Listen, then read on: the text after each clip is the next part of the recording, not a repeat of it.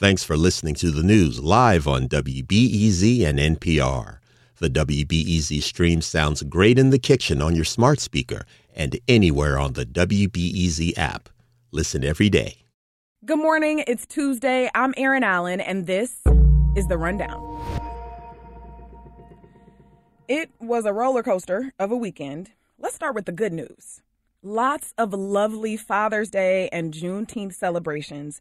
I made it over to the Hyde Park Summerfest. The people watching alone at that was a treat. As for Juneteenth, Chicago, y'all know how to celebrate. Block Club reported on food, djembe drum sessions, vendor shopping, and all kinds of other festivities at the Beverly Morgan Park Juneteenth Family Festival on Saturday. And in Woodlawn, my colleague Anna Sovchenka is reporting on some folks who got a little more creative. Residents in the area canvassed the biodiversity of their neighborhood on Saturday in honor of Juneteenth. They got down on their hands and knees and counted how many spiders, ants, and clovers they could find in several vacant lots in the neighborhood. Blacks and Green is the environmental organization that hosted that event. They say this exercise helps locals learn more about the nature in their neighborhood and feel free in their own community. Interesting. Now for the not so good news. You probably heard that there was also a tragedy this weekend in Willowbrook, which is a suburb southwest of Chicago. At least 23 people were shot early Sunday morning at a Juneteenth celebration, and one person died, 31-year-old Reginald Meadows. The shooting was in a strip mall parking lot, and witnesses are saying there were between 200 and 300 people in attendance. Last night, activists held a vigil at the site of the shooting.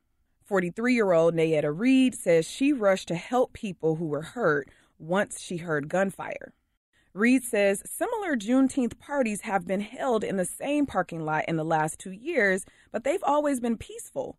As of now, police are still investigating, and no suspects have been arrested. But unfortunately, this was not the only shooting over the weekend.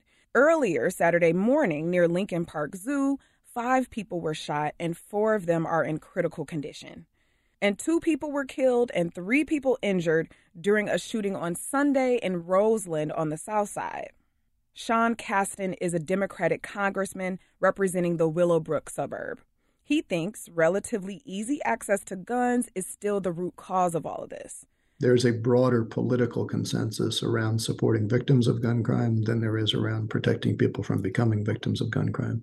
So yes, we should absolutely push to do both, but we also need to push harder on the gun access question. Casten says also the government should be doing more to help gun violence victims deal with trauma, and that untreated trauma and post-traumatic stress can lead to dangerous outcomes later in life. The Chicago Transit Authority conducted a survey back in February, and they've released some of their findings. For one, train and bus riders are feeling better about the level of service in both security and on-time performance. For example, 77% of respondents feel safe on CTA buses, compared to 71% of people who responded in a similar survey last fall. Also, reliability of train services went up slightly. And the survey shows more people would use CTA trains and buses if service was more frequent during the weekdays. Here's CTA President Dorval Carter. It's going to take time for us to get back to a pre-pandemic level of ridership as well as service. In the meantime, we're going to continue to work very hard to improve our service for our customers. And I'm certainly encouraged by the direction that we're moving in. For a while now, the CTA has talked about staffing as a part of the work they're doing. They have hired more than 400 new bus drivers, but that's still nearly 300 fewer than the CTA needs for service to improve and to restore routes that have been suspended. The CTA has hosted a number of hiring events this year to boost its workforce, and there's another one coming up this Thursday. And now for a few quick hits. The Mellon Foundation is getting ready to fund a new monument for folks who survived torture at the hands of the Chicago Police Department. The foundation announced a grant for the memorial to victims of former Chicago Police Commander John Burge and his, quote, Midnight Crew. They're believed to have tortured more than 100 people, mostly black men, into false confessions. Chicago Mayor Brandon Johnson and other city officials spoke about the grant at an event yesterday on the South Side. And an Illinois prison watchdog wants the state to act faster to meet its own goal of closing all youth prisons. Back in 2020, Governor J.B. Pritzker's administration put out a plan for the Department of Juvenile Justice based on the idea that big adult-style prisons are a bad place to try and rehabilitate kids. Jennifer Vollen-Katz with the John Howard Association says the plan was a good one. However, it called for the state's 5 youth prisons to be closed by the end of 2024, and Vollen-Katz says they are not on pace to do that. The governor's office did not respond to a request for comment.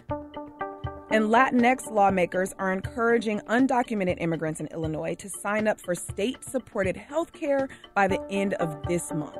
Late last week, Governor J.B. Pritzker's office announced that enrollment for a program which gives health care coverage to undocumented immigrants would be frozen on July 1st. But they're still accepting enrollees until then. Costs for this program ended up going higher than expected, so lawmakers gave the governor wide latitude to rein in the costs. As for the weather, it's another clear and sunny day today with highs around 75 by the lake and closer to 85 out in the neighborhoods. And that's it for the rundown today. I'm Erin Allen. Thanks for listening. I'll talk to you tomorrow morning.